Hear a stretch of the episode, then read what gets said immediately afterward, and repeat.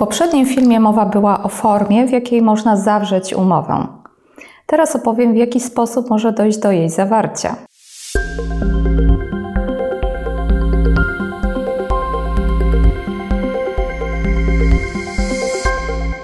Prawo przy kawie.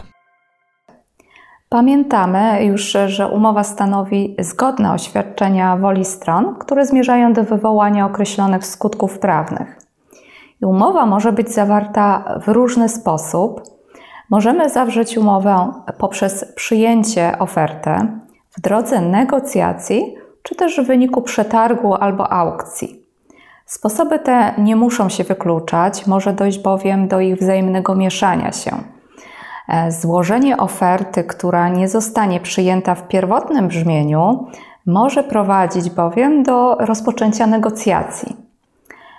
Poza tym aukcja i przetarg mają wiele wspólnych cech, jak również zawierają elementy trybu ofertowego.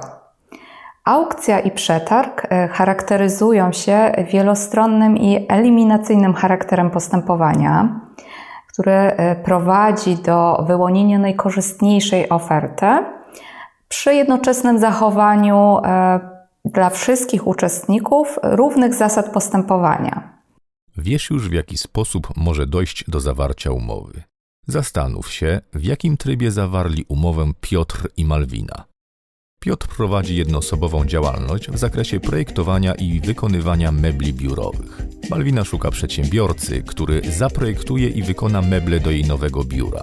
Skontaktowała się więc z Piotrem z prośbą o wycenę takiego zlecenia. Piotr na spotkaniu z Malwiną ustalił zakres zlecenia, a następnie przesłał Malwinie zakres prac, czas wykonania, a także wskazał wysokość swojego wynagrodzenia.